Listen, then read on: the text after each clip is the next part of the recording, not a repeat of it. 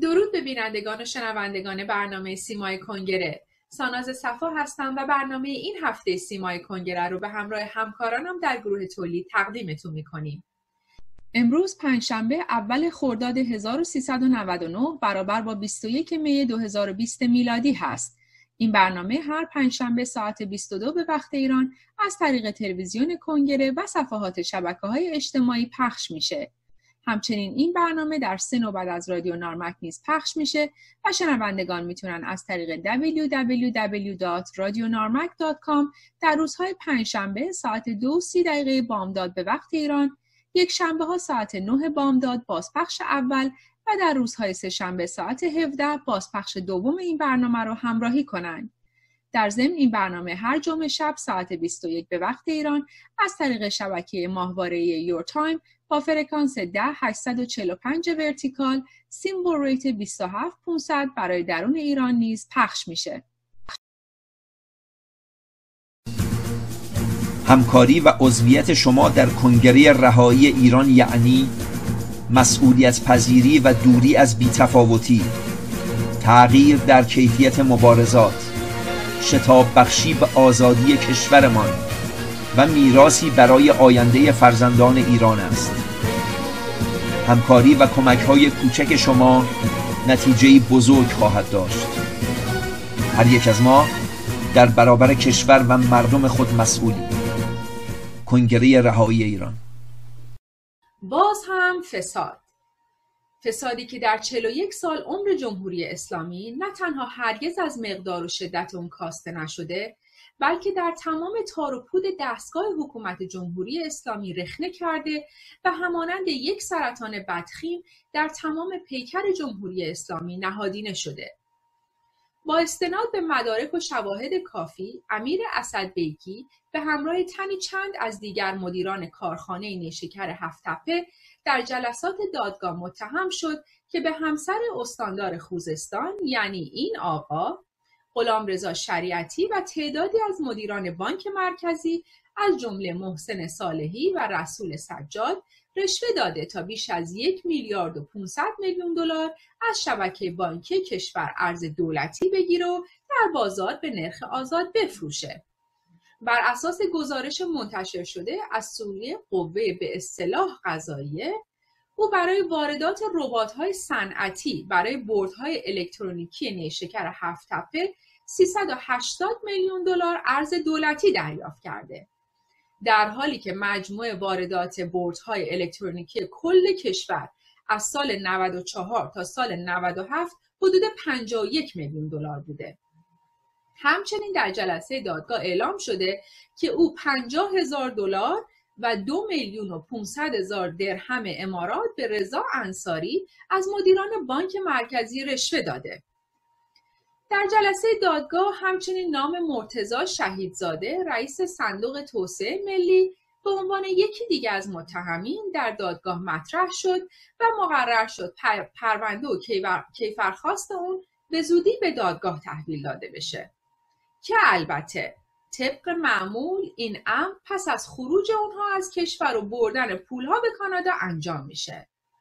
در اینجا یادآوری میکنیم که در سال نود و هفت کارگران شرکت هفت تپه به دلیل مشکلات صنفی و سختی شرایط معیشتی اعتصاب کرد و دست به تجمع زدند که طبق معمول چهل و یک سال گذشته این تجمع با سرکوب شدید مواجه شد.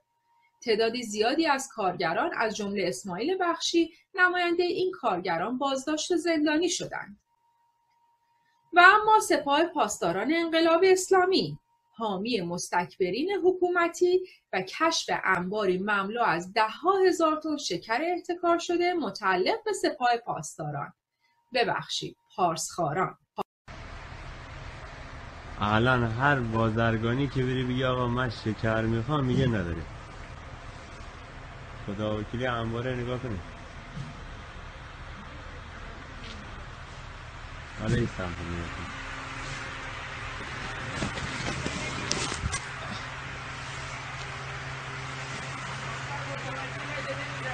رو چشم نمیگیرم.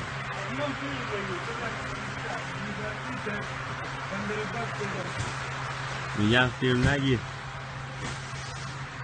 ببینه نمیذاره در بشه. اینم برنجاش. حال میپردازیم به مدیریت کشور. ویدیویی از مترو تهران که اثبات میکنه مدیریت در جمهوری اسلامی در حد استانداردهای جهانی و نه کمتر.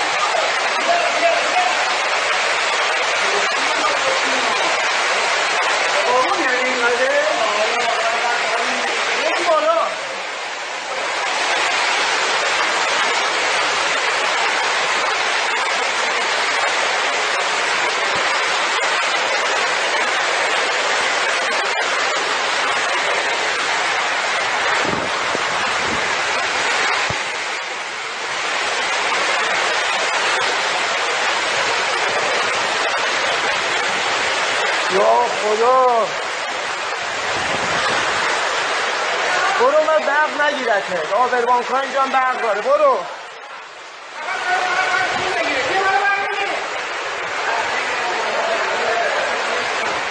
این هم از قانونمندی رژیم. پلیس جمهوری اسلامی اعلام کرد حجاب در ایران اجباری است، حتی در اینستاگرام. البته ظاهرا پلیس فقط با حجاب مشکل نداره، بلکه ورزش در فضای مجازی حتی با روسری و موهای پوشیده هم ممنوع. آقایون و خانم‌هایی که با گذاشتن ویدیوهای کوتاه در چالش‌های مجازی شرکت می‌کنند، مراقب خود باشند که توسط پلیس فتا دستگیر نشند. اخیراً ویدیویی در شبکه‌های اجتماعی منتشر شده که در اون تکواندوکاران زن و مرد ایرانی با انجام حرکات نمایشی اقدام به شرکت در یک چالش اینترنتی دارند.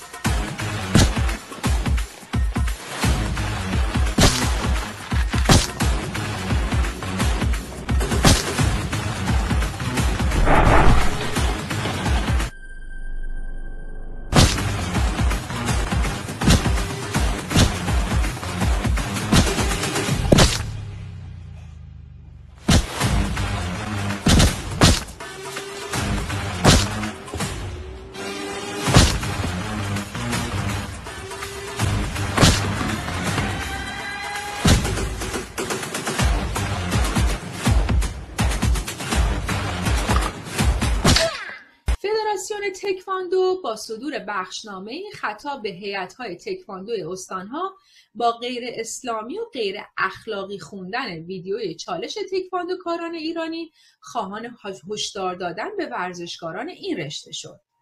طی این بخشنامه همچنین در ده بند از تکواندوکاران خواسته شده مسائلی از جمله پوشش اسلامی در شبکه‌های مجازی، پرهیز از مدل‌های نامتعارف آرایشی، پرهیز از بازنشر اخبار در شبکه‌های مجازی و پرهیز از حضور در کمپین‌های اینترنتی رو رعایت کنند. پیش از این ویدیوی چالش شناگران زن و مرد ایرانی نیز مورد توجه کاربران شبکه‌های مجازی قرار گرفته و با درخواست فدراسیون شنا ایران از صفحه فدراسیون جهانی شنا حذف شد. روز چهارشنبه گذشته سی و یک اردیبهشت آمریکا عبدالرضا رحمانی فضلی وزیر کشور جمهوری اشغالگر اسلامی و دوازده مقام رسمی دیگه و سه نهاد حکومتی ایران رو به دلیل نقض حقوق مردم و سرکوب اعتراضات صلح‌آمیز آبان پارسال به فهرست سیاه آمریکا اضافه و اونها رو تحریم کرد.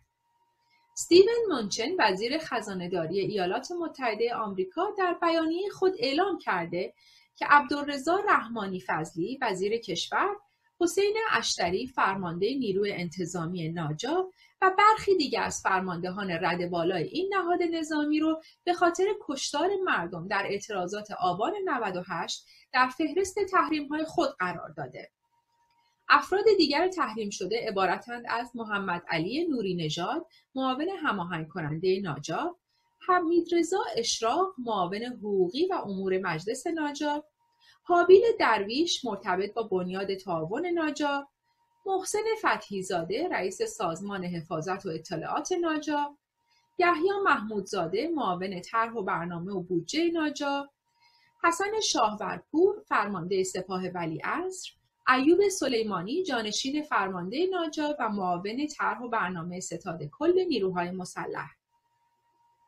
همچنین آمریکا یک شرکت چینی به نام شانگهای سنت لجستیکس را به دلیل همکاری با هواپیمایی ماهان نیز تحریم کرد. این شرکت مستقر در چین به دلیل همکاری با شرکت هواپیمایی ماهان مورد تحریم واشنگتن قرار گرفت.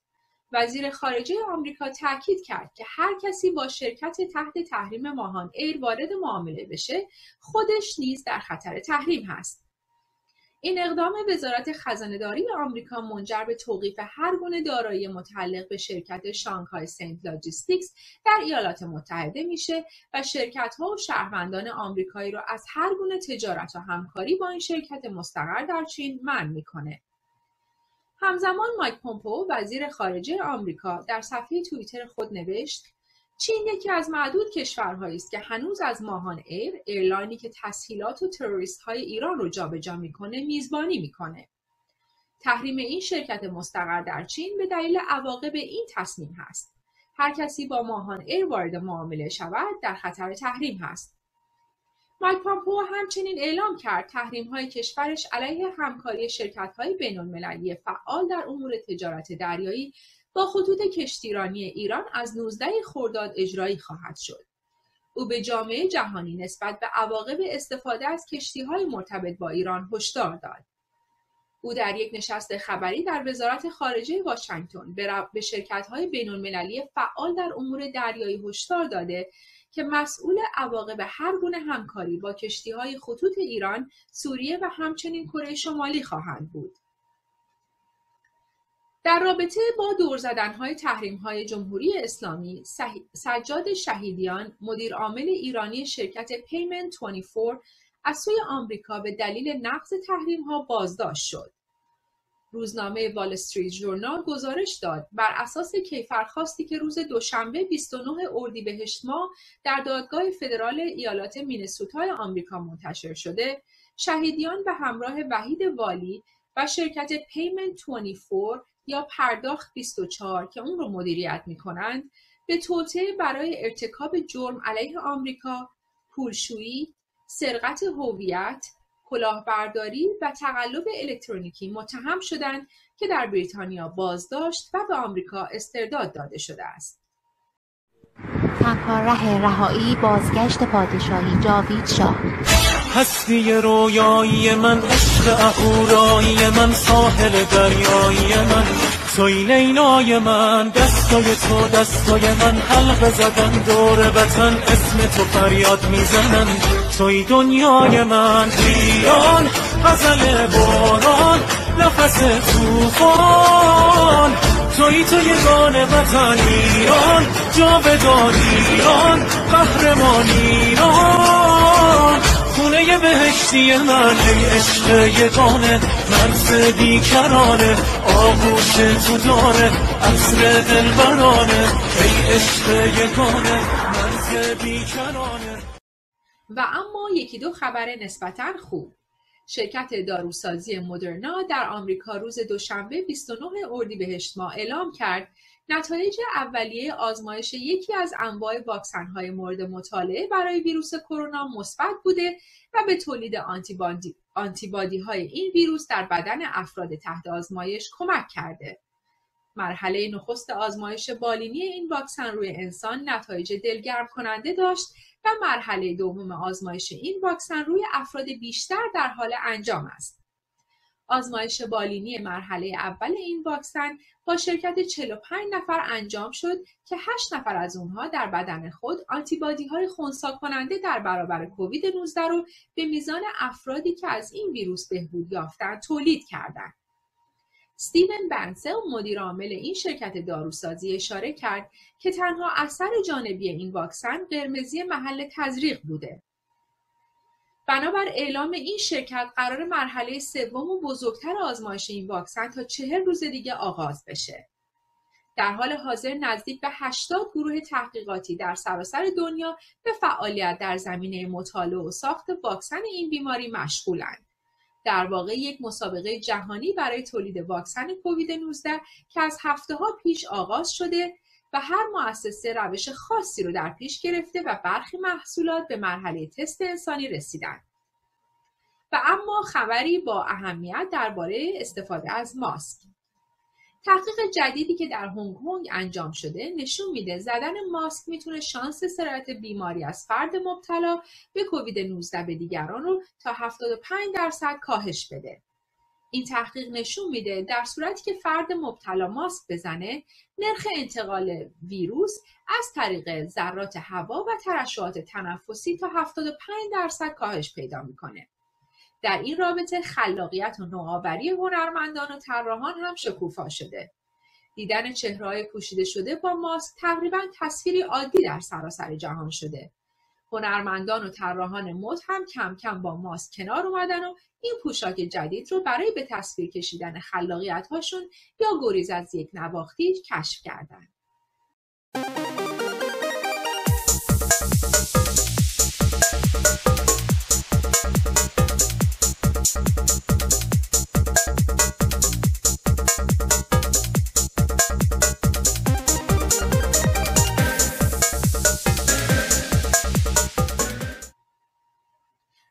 برنامه پژواک رسید. همکارم پویا بهرامی ما رو در جریان اخبار و وقایع مرتبط با ایران در اروپا قرار میدن. با هم ببینیم.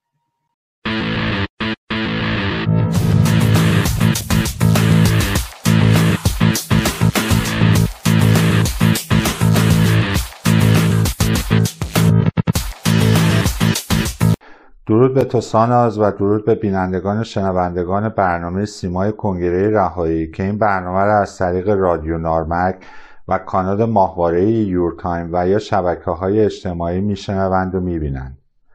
از اینکه دوباره میتونم با برنامه پژواک مهمان منازل شما باشم بسیار خوشحالم و برای یکایک شما عزیزان در روزگار پیچیده بیماری کووید نوزده آرزوی سلامتی و تندرستی دارم. روز سی اردیبهشت سال روز درگذشت بانو پروفسور پروانه وثوق فرشته نجات کودکان سرطانی ایران که به نام مادر ترزای ایران نیز مشهور بود است. وی خدمات ارزنده به ایران و به خصوص کودکان ایران ارائه نمود. ایشان در سال هزار و سیصد و چهارده در تفرش و در خانواده سرشناس متولد شد. بیست و هشت ساله بود که رشته پزشکی عمومی را در تهران به پایان رسانید و سپس در دانشگاه کمبریج ماساچوست، ایلینوی و واشنگتن آمریکا تخصص و فوق تخصصش را در خون سرطان شناسی کودکان گرفت. سی و شش ساله بود که به ایران بازگشت و از آن زمان تا آستانه مرگ خویش به درمان بیماری سرطان در میان کودکان مشغول بود. وی همچنین در گسترش زیرساخت‌های آموزشی و درمانی هم تلاش بسیاری نمود. از ایشان بیش از صد عنوان مقاله و کتاب در زمینه بیماری‌های خون و سرطان کودکان به جای مانده است. او همچنین به عنوان استاد دانشگاه تهران در رشته سرطان شناسی کودکان عضو فرهنگستان علوم پزشکی ایران رشته فوق تخصص خون و سرطان کودکان را در ایران بنیاد نهاد و در ساخت بخش خونشناسی و سرطان شناسی بیمارستان کودکان شهرآزاد که پس از فاجعه پنجاه و هفت به علی اصغر تغییر نام داد زحمات بسیاری متحمل شد. او از ابتدای تأسیس مؤسسه خیریه حمایت از کودکان سرطانی و خانواده‌های آنان توسط بانو سعید قدس که با نام محک شناخته شده ترین مرکز تخصصی کودکان سرطانی در خاورمیانه و آسیاست حضور داشت.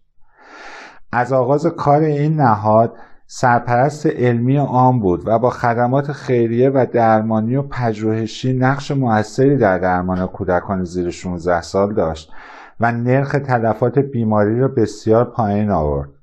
درباره او در محک میگن که رفتارش همواره چنان بود که گویی هر کدام از کودکان مبتلا به سرطان فرزندانش هستند و او میدانست که بچه‌ها چه دوست دارند. همیشه توی کیف و روی میز دفترش پر از شکلات و لواشک و اینجور تنقلات بود. خاطرات زیادی از پشتیبانی و پیگیری‌های درمان کودکان از او به جای مانده. بسیاری از کودکان بهبود یافته سرطان پس از درمان به سراغش می‌رفتند و قدردان تلاش‌هایش بودند. او هرگز ازدواج نکرد و در سی اردیبهشت هزار و سیصد و نود و دو در تهران چشم از جهان فرو بست. ما در کنگره رهایی ایران یاد ایشان را گرامی می‌داریم و همواره قدردان زحمات بی‌شایبه ایشان برای کودکان سرزمین آبا و اجدادیمان هستیم. خبر نخستی که با اون میپردازم در وبسایت آمریکا بیست و یک که یک وبسایت خبری تحلیلی مرتبط با مسائل آمریکای لاتین است منتشر شده و عنوان خبر اینه که ایران تانکرهای سوخت به ونزوئلا ارسال میکند و به ایالات متحده هشدار میدهد.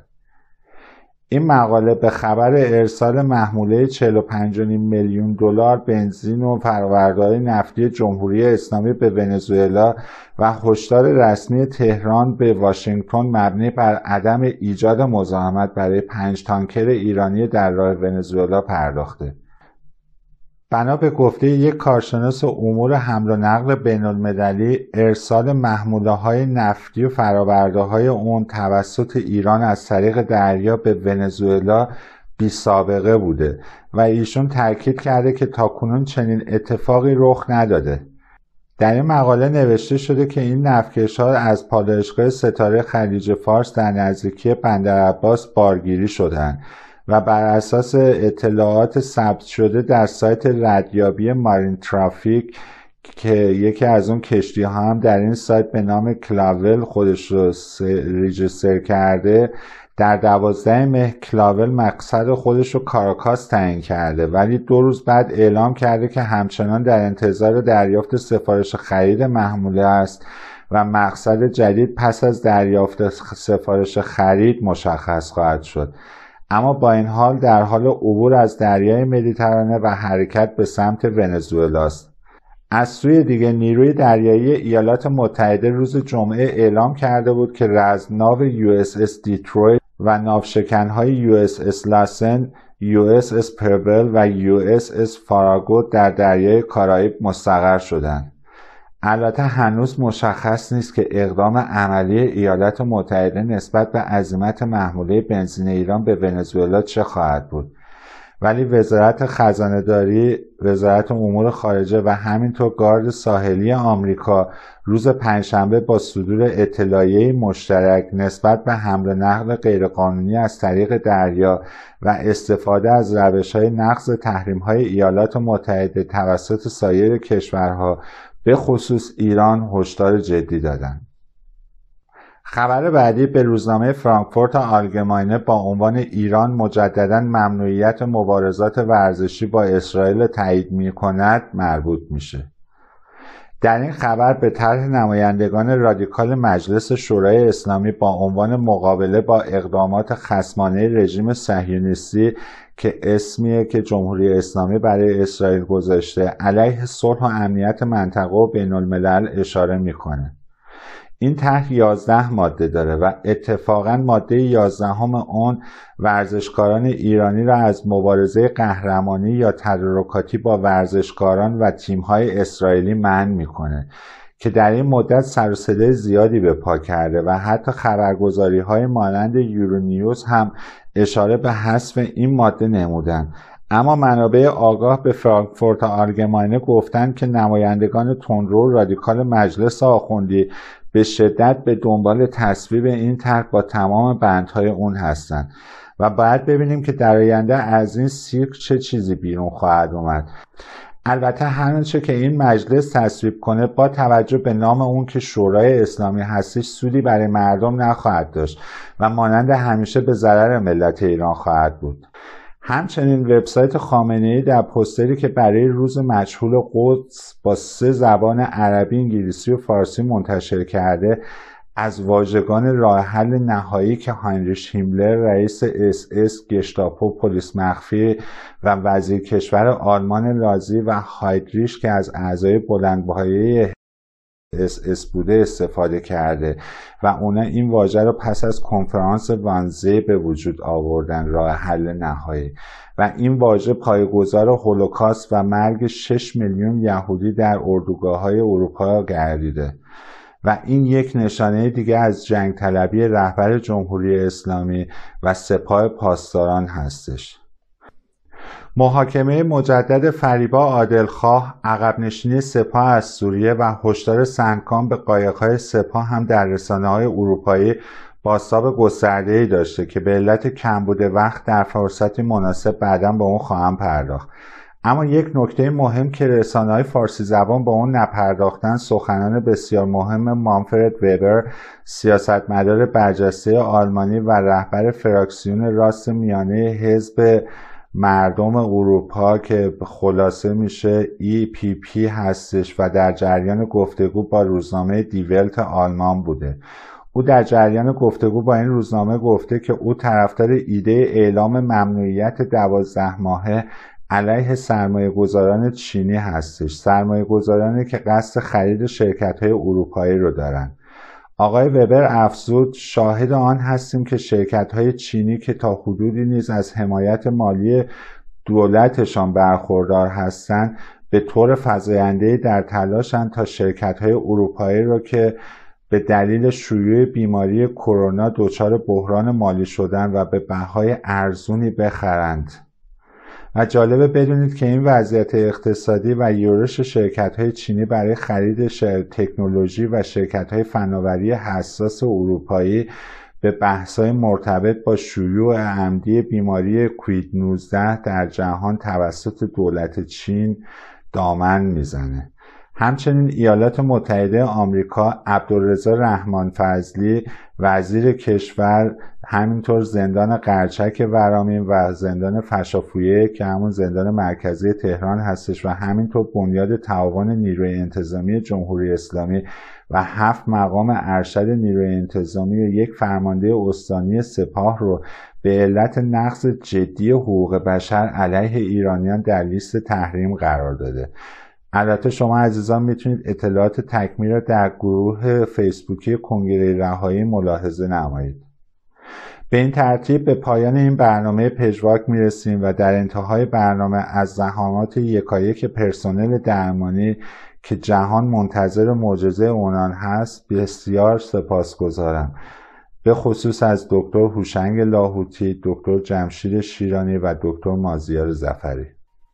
ممنون از شما پویا که ما رو در جریان وقایع مربوط به ایران قرار دادی. پیام ویدیویی از مسئول نافرمانی‌های مدنی آقای بهروز فرشادفر خطاب به هموطنانمون به دستمون رسیده که با هم می‌بینیم. به نام ایران و به نام پرچم سرنگ شیرخورشید نشان، همیهنان عزیزان، امروز رژیم دچار ورشکستگی اقتصادی، سیاسی، نظامی و فرهنگی شده. در هر بودو بانک‌ها ورشکستند، سیستم بهداشت درمان ما فلاکت باره، برخلاف آنچه که مطرح میکنه حاکمیت و یا روبای بنفش مطرح میکنه. هر یک از پایبران حکومتی امروز صبح که از خواب بلند میشن یک تصمیمی رو میگیرن و سعی میکنن بر همون مبنا برن جلو. هیچ کس سر جای خودش نیست. رسما اعلام کردن تا یک ماه آینده مواد اولیه این کارخانجاتی هم که با ده درصد ظرفیت دارن کار میکنن تمام خواهد شد. در همین راستا تلاش میکنن شما رو به خیابانها بکشن، بردهداری نوین بکنن، همانند پرستارانی که در اوج دوره کرونا که هنوز هم تمام نشده استفاده کردن و بدون حقوق و مزایا رهاشون کردن، با قراردادهای موقت رهاشون کردن. در بخش کشاورزی کشاورزانی که نه آب دارن، نه محصول درست حسابی دارن، نه خریدار درست حسابی دارن، در نهایت یا دارن محصولشون رو به بیابونها میفرستن و معدوم میکنن و یا اینکه میبینید از عصبانیت میکوبن بر زمین. در بخش کارگری کارگران بیکارن. صد و چهل هزار فقط کارگر ساختمانی در تهران بیکار شده. یعنی چی؟ یعنی هر خانواده اگر شما نه چهار نه فقط سه تن هم در نظر بگیرید، مجموعه عظیمی از کارگران بیکار شدن. بخش‌های خدماتی بیکار شدن، بخش‌های کشاورزی بیکار شدن، بخش‌های کارگری بیکار شدن، بخش‌های بهداشت و درمان بیکار شدن و با تعدیل نیرو روبرو هستن. حاکمیت رسما هیچ چیزی نداره. اون بخشی از حاکمیت که در پی قاچاق و نمیدونم قاچاق نفت و گاز و مواد مخدر و موارد دیگه‌ای بود، امروز بار کشتی میکنه بنزین برای ونزوئلا میفرسته که میدونیم امریکا اونجا در دریای کارائیب منتظرشه. امروز سعی میکنن آنچه که از جیب شما میتونن چپاول بکنن و چپاول کنن و خود شما رو مورد سرکوب قرار بدن. آیا بس نیست؟ آیا بس نیست جنایت علیه بشریت؟ آیا امروز نباید این فرقه تبهکار بره؟ وقتی اعلام کردن مدارس بازه، دانش آموزان نرفتن، به گواه خودشون در میانگین ده درصد رفتن. اون ده درصد هم بیشتر در شهرهای کوچیک و در روستاها بوده. یعنی در شهرها شما هم میهنان عزیز فرزندانتون رو و دلبندانتون رو، پاره تنتون رو به مدارس نفرستادید که مبادا با خطر مرگ روبرو بشن. آیا شمایی که این کارو کردید نباید بنشینید در خونه و نگذارید که حاکمیت از شما استفاده بکنه؟ نباید شما بنشینید در خونه و به صورت گله‌ای و نیگله‌ای که مد نظر حاکمیت هست وارد مترو و نمیدونم اتوبوس بشید و بیماری رو به خونه‌تون بیارید. نباید این کار رو تعطیلش کنید، نباید به اعتصابات بپیوندید. چرا بایستی وقتی اعلام میکنن مدارس بازه معلم‌ها برن مدرسه؟ نباید برن. وقتی جامعه‌ای مثل مثلا استان گلستان که یک جامعه متوسط هست، بیش از سی درصدش ترک تحصیل کردن، امکانات ندارن، فقر باعث شده که نتونن به مدارس برن. ببینید در سیستان و بلوچستان و کردستان و هرمزگان و خوزستان در چه وضعیتی هست. آیا اسفبارتر از امروز قابل تصور هست؟ بله. اگر بی تفاوت باشیم، اگر سکوت کنیم، اگر همانند اکثریت خاموش چهل و یک سال پیش تا به امروز باشیم و خیانت بکنیم به خودمون و به خانوادهمون و به میهنمون، اسفبارتر هم خواهد شد. با قحطی و گرسنگی میلیون ها ایرانی ترک وطن کرده، میلیون ها ایرانی به خاطر گرسنگی و قحطی دچار مرگ خواهند شد و گورهای دست جمعی شاهد خواهیم بود. همیهن عزیز، اگر سکوت کنیم جنگ آب و نان رو در پیش خواهیم داشت. اگر سکوت کنیم فلاکت و مصیبتی بس اسفبارتر از امروز پیش روی ماست. امروز اعتصابات رو رقم بزنید. امروز شمای پرستار که حقوقتون نگرفتی و ازت بیگاهی کشیدن، شمای کشاورز که به خاطر بیلیاقتی حاکمان اشغالگر اسلامی محصولاتت از بین رفته، شمای کارگر که با ده درصد ظرفیت کارخانه ها داری میری کار میکنی و هیچ چیزی نداری، شمای کارمند که میدونی این دویست و سی هزار تومان حقوقی که به اضافه کردن به هیچ کجات نمیرسه، و یا شمای کارگر که با یک میلیون هشتصد خط فقر نه میلیون تومانی رو در مقابلت داری، یعنی به اندازه یک پنجمش اگر تازه حقوق بگیری نمیتونی حداقل ها رو هم داشته باشی، به خاطر اینکه شاهد فقر و نابودی و نیستی خانواده نباشیم. همه با همه. شما بازاری، شما بازاری که امروز به خاطر وضعیت بد اقتصادی هیچ مشتری نداری و به خاک سیاه نشستی، شب که میخوای بری خونه کرایه اتوبوس هم نداری. شما صنعتگر که مواد اولیه برای یک ماه آینده‌ت نداری بنا به گواه و اعتراف خود حاکمیت. همه با همه در هر زمینه‌ای که هست بیایم و اعتصابات سراسری رو رقم بزنیم. همه در کنار هم دیگه با اعتصابات سراسری در ادامه اون شکل بدیم، اعتراضات خیابانی رو و حاکمیت رو به زیر بکشیم. پروژه کابه، پروژه‌ای که در شبکه‌های اجتماعی توسط سازمان‌های هما به راه افتاده. بر اساس تحقیقات انجام شده توسط سازمان‌های هما، بیش از هشتاد درصد از طرفداران شاهزاده رضا پهلوی در صفحات اجتماعی ایشون عضو نیستند. هدف از این طرح هدایت هواداران شاهزاده رضا پهلوی به یکی از صفحات رسمی اجتماعی ایشان هست. از این رو از هواداران ایشان خواسته شده که برای پشتیبانی از شاهزاده رضا پهلوی ایشان رو در یکی از صفحات رسمیشون در شبکه‌های اجتماعی دنبال کنند. این امر بسیار مهمه و نخستین گام برای حمایت از شاهزاده تلقی میشه. در اینجا از کلیه همیهنان میخوام که در این طرح مشارکت کرده و به یکی از صفحات شاهزاده در توییتر، فیسبوک، اینستاگرام و یا تلگرام بپیوندند. باورهای شدید افراطی، باورهایی که همه ساله موجب کشته شدن هزاران انسان بیگناه و خسارات غیر قابل جبران در سراسر دنیا میشه. افرادگری که کودک و جوان و پیرزن و مرد نمیشناسه. باورها و تعصباتی که اکثر اونها هیچ پایه و اساس درستی نداره و توسط یک عده خاص و برای مقاصدی خاص پایه‌ریزی و ترویج میشه. بخش اعظمی از همین باورها از دل مذاهب بیرون میان و در گذر زمان و متناسب با خواستهای حاکمان دستخوش تغییر میشن و به شدت ریشه در فرهنگ و باورهای مردم پیدا میکنن. در این رابطه کارگروه تولیدات کنگره از این پس برنامه‌ای رو اختصاص داده به تناقضات و عدم تطابق مسائل دینی که اثبات میکنه این باورها ساخته و دست پرورده خود انسانه و نه وحی نازل شده از سوی خدا. این برنامه تحت عنوان شک و یقین بخشی از پنل تلویزیونی سیمای کنگره خواهد بود. در این برنامه همراه میشیم با خانم مریم معظم زاده.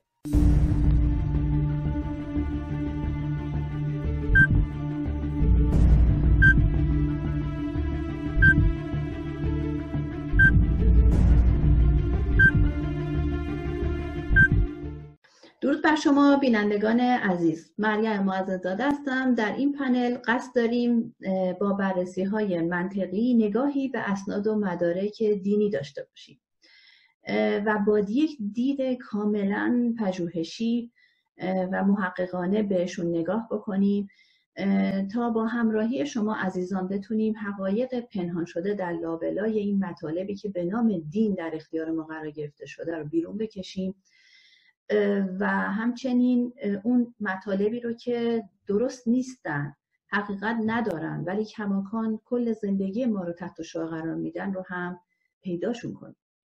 برای بررسی این عدم تطابق‌های دینی من در این پنل از کتاب دایره المعارف بروجردی کاشف توحید بدون مرز استفاده میکنم که گنجینه جامع و بی‌طرفانه‌ای است مشتمل بر ده ها هزار سند گوناگون برگرفته از رفرنس های معتبر دینی. اما این هفته به مناسبت اینکه در ماه رمضان هستیم و دین باوران در سراسر دنیا در این ماه طبق اعتقاداتشون روزه میگیرن و نگاه خاصی به این ماه دارن، مطالبی رو در این هفته آماده کردم. بررسی سندی در مورد روزه هست از کتاب مسند امام اعظم از ابو حنیفه که نقل میکنه از پیامبر اسلام که روزه سپر بلاهاست، هر کس روزه گرفت پس از بد اخلاقی و خشم و غضب خودداری کند و کارهای غیر عاقلانه نکند. اگر کسی او را اذیت کرد یا خواست او را بکشد بگوید من روزه ام و از خودش دفاع هم نکند. این یک حدیث هستش که ابو حنیفه ابو حنیفه از پیامبر اسلام نقل میکنه. خب وقتی میایم ما به این نگاه میکنیم و فکر میکنیم میبینیم جا گفته که روزه رو به جای دفاع بیایم استفاده بکنیم. مثلا وقتی که روزه مورد هم روزه‌دار مورد حمله قرار میگیره بگه من روزه‌ام، آیا این با عقل ما جور در میاد؟ مگه این بازی بچگانه هستش که بچه‌ها با هم دیگه به اصطلاح استوب میکنن میگن من سوزم، حالا به من کانشو یا بالا وایستادم دیگه به من، مثل این بازی بچگانه میمونه. یعنی اون مثلا فرض بکنید شما که یک عقربی ماری چیزی به شما حمله کرده شما بهش بگی روزم، یا یک حالا انسانی باشه اسلحه دستش باشه مسلح باشه اون بیاد به شما حمله بکنه بهش بگی روزم، دیگه حمله نمیکنه یا دزد وسایل شما رو نمیبره. خب چه جور میشه که دفاع نکنیم، دفاع که از همه چیز واجب تره رو بذاریم کنار و بگیم ما روزه ایم تموم میکنه؟ آیا این همه در سراسر دنیا حتی در ماه رمضان که مردم روزه بودن در بین روزه‌داران رو بمبگذاری کردن، این همه آدم با هم دیگه کشته نشدن؟ در پاکستان، در خیلی از کشورها این گروه به از اون گروه انتقام گرفته، یا اینکه خیلی از روزه‌داران تا حالا اتفاقی براشون نیفتاده، دزد بهشون نزده. این چجور میتونیم ما این عدم تطابق رو جواب بدیم؟ از یه جهت دیگه میگم، روزه گفته سپر است. آخه روزه کجاش سپره؟ اگر ما بگیم حواله داره میده به قیامت، مثل خیلی از دستورات دینی بگیم سپر آتش قیامته، اینجور منظورشه، که خب ما باید در این دنیا قوانین توحیدی امتحانشون رو پس بدن و ما از اونا بهره‌مند باشیم، چون که خود ادیان اینو به ما میگن، میگن شما حمایت تبعیت بکنید از دین، دنیای شما رو تأمین میکنه، به شما میگه زندگی خوب داشته باشین تا به سعادت برسید. در این دنیا باید چی کار کرد؟ الان باید چی کار کرد؟ ما رو حواله میدی برای یه میلیون سال دیگه، الان چگونه میتونه برای ما سپر باشه؟ دوماً که خود ادبیات دین و خود اسناد دینی در ادیان گوناگون و از جمله اسلام میگه که حداقل سه تا پیغمبر رو ما داریم در سندها که به خدا گفتن ارنی، یعنی میخوام ببینیم. ابراهیم، موسی و پیامبر اسلام گفتن که ما با... میخوایم تو رو ببینیم، و بنابراین وقتی که این حرف رو زدن، دین باید از مسیر عقل رد بشه و عقل بگه که عقل هم میگه من باید ببینم. بنابراین چگونه است که میگه حالا ما رو حواله میده به یک قیامتی که نه کسی دیده، نه الان میتونه ببینه، نه کسی هستش که یک اکسپریانسی تجربه داشته باشه بیاد به ما بده. بنابراین اونجوری که اصلا به درد ما نمیخوره. حالا اگر که بگیم روز سپر است، مربوط به این دنیاست و مثلا تعبیر بکنن که شما سالم میمونید اگر که روزه بگیرید، خب این همه مردم میگن از بس روزه گرفتم زخم معده شدم، رودم آسیب دیده، بیماری اعصاب گرفتم، اینقدر بد اخلاق میشن که با همسرشون به اختلاف میکشونن، نمیتونن از فرط گرسنگی نمیتونن تحمل بکنن، بچه خودشون رو پاسخگو باشن. بنابراین این سندی که الان براتون خوندم و خیلی هم استناد میکنم به چیزای شبیه هم این، روز سپره، بل از بلا شما رو دور نگه میداره و از این حرفا، میبینیم که نمیتونه پاسخگوی سوالات باشن و این سوالات کماکان باقی است و اگر ما همینجوری چشممون رو نبندیم و بخوایم تبعیت بکنیم بدون پرسشگری، خب اون یه حرف دیگه است، ولی اگر یکم بخوایم مراجعه بکنیم این واقعیه یا نه، میبینیم که درش هست. نکته بعدی که مایلم به اون اشاره بکنم، برخوردی است که حکومت‌های اسلامی و کشورهای مسلمان، به قول معروف اکثریت مسلمان، مثل پاکستان، افغانستان، ایران، مثلا با مردم میکنن و اجرای تعزیرات میکنن. مثلا روزخواری رو میگن در ملأ عام باید شلاق زد، اگه کسی یه نخ سیگار بکشه یا که غذایی بخوره. بعد حالا میگن روزه برای سلامتی، سپر بلاست، اون وقت میان روزخوار رو عوضش جوری میزنن که دیگه اصلا یادش بره که سلامتی یعنی چه، و چه صحنه‌های وحشتناک شلاق خوردن اونها رو میبینیم که چه زخم ایجاد شده و چه آسیبی به بدن مردم زده، واسه اینکه سلامت باشن با روزه بگیرن و واقعا اصلا جور در نمیاد اینها. دوماً که این با فرهنگی که خود قرآن و دین به مردم گفته که خدا بینیازت هم جور در نمیاد و شبهه ایجاد میکنه، و اون هستش که میگه خدا بینیازت، مگه قرآن نمیگه الله الصمد در سوره قل هو الله احد، سوره توحید؟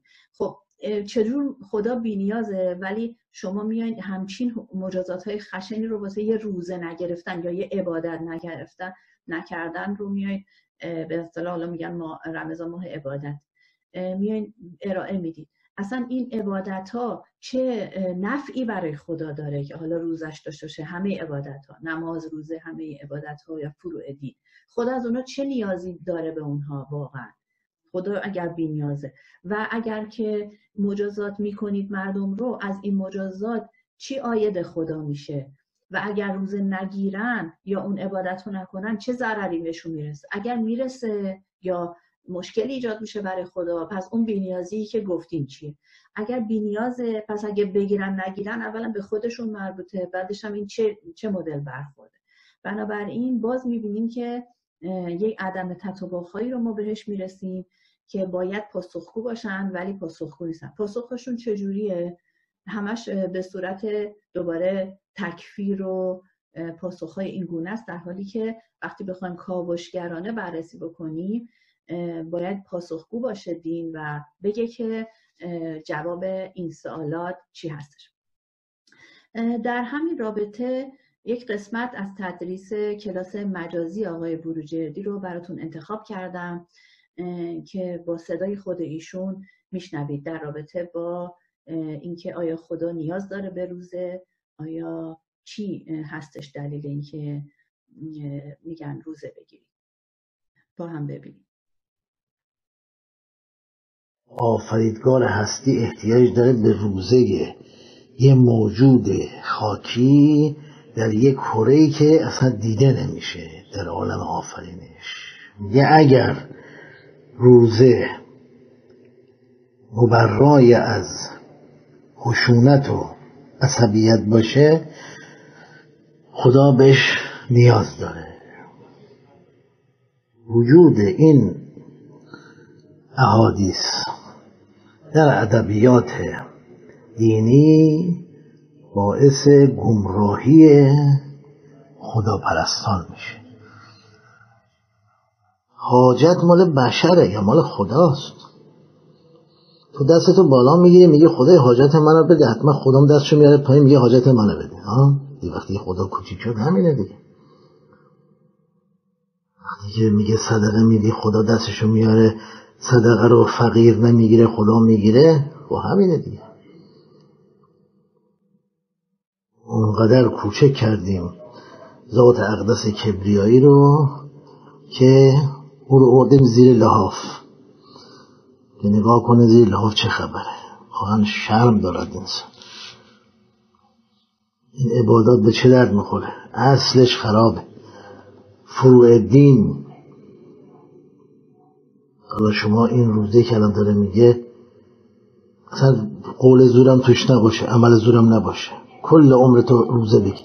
وقتی دیدگاهت اینه که خدا اینقدر حقیر و فقیر و صغیر و محدوده، این چه عبادتیه؟ چه اطاعتیه؟ تو نمازخون هستی رکوع میری برای که در برابر او تعظیم کنی. وقتی این تعظیم با این تعریف که از خدا داری مناسبت داره. خب دوستان، به پایان پنل امروز رسیدیم.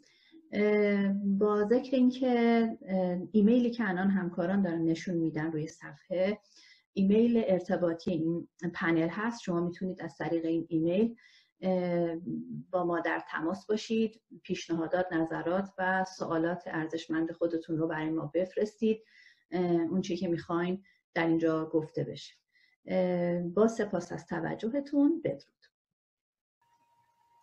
با سپاس از خانم معظم زاده. همراه میشیم تا نگاهی داشته باشیم به قوانین بین المللی و حقوق بشری با خانم شیرین یادگاری.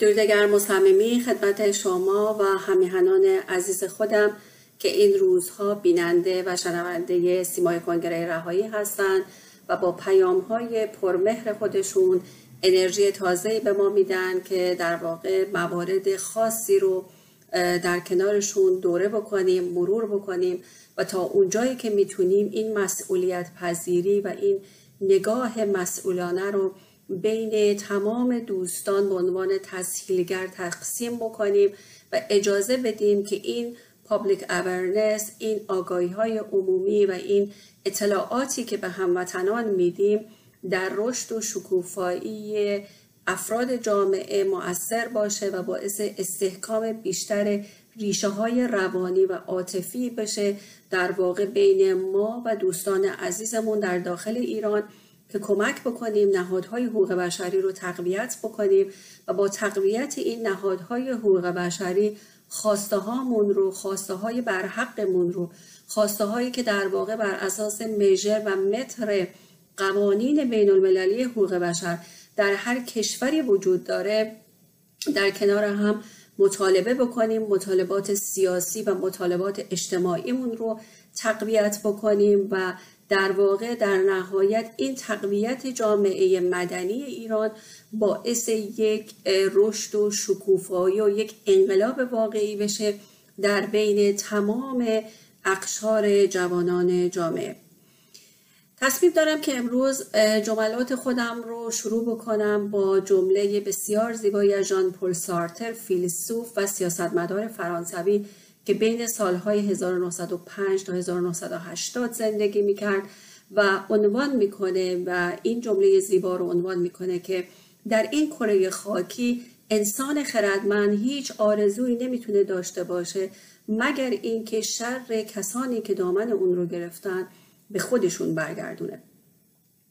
در واقع انسان خردمند نخبگان ما هستند، نخبگان سیاسی، نخبگانی که در بین مردمان ما حاضر هستند، زندگی میکنن و در تمام کشورها وجود دارند، چه ایران چه در خارج از ایران، و اونها با افکار خودشون، با تلاش‌های شبانه روزی خودشون در تقویت این نهادهای حقوق بشری به من و شما، به تمام عزیزان ما کمک میکنن تا یک بار دیگه اون سیستم‌های حقوق بشری رو در داخل کشور پایه‌ریزی بکنیم. و اون سیستم‌های حقوق بشری شامل نیازها و خواسته‌های ما هستند. نیازها الزامات اساسی هستند که وجود دارند و در واقع در هر کشوری با عنوان سیستم آموزش و پرورش، سیستم بهداشتی و این موارد خونده میشن و کمک میکنن که خواسته های یک جامعه شکل بگیره. در واقع خواسته ها یک قدم جلوتر از نیازها هستند و بر اساس اون نیازهای اولیه چیده میشن و جلو میرن. ولی زمانی این خواسته ها متوقف میشن و در واقع یک شکاف بزرگی بین اونها به وجود میاد که نیازهای اساسیشون برآورده نشده باشه، که متاسفانه در داخل کشور ما با توجه به سیستم توتالیته و اون سیستم فاشیست مذهبی که وجود داره، نیازهای اولیه به درستی تعریف نشده.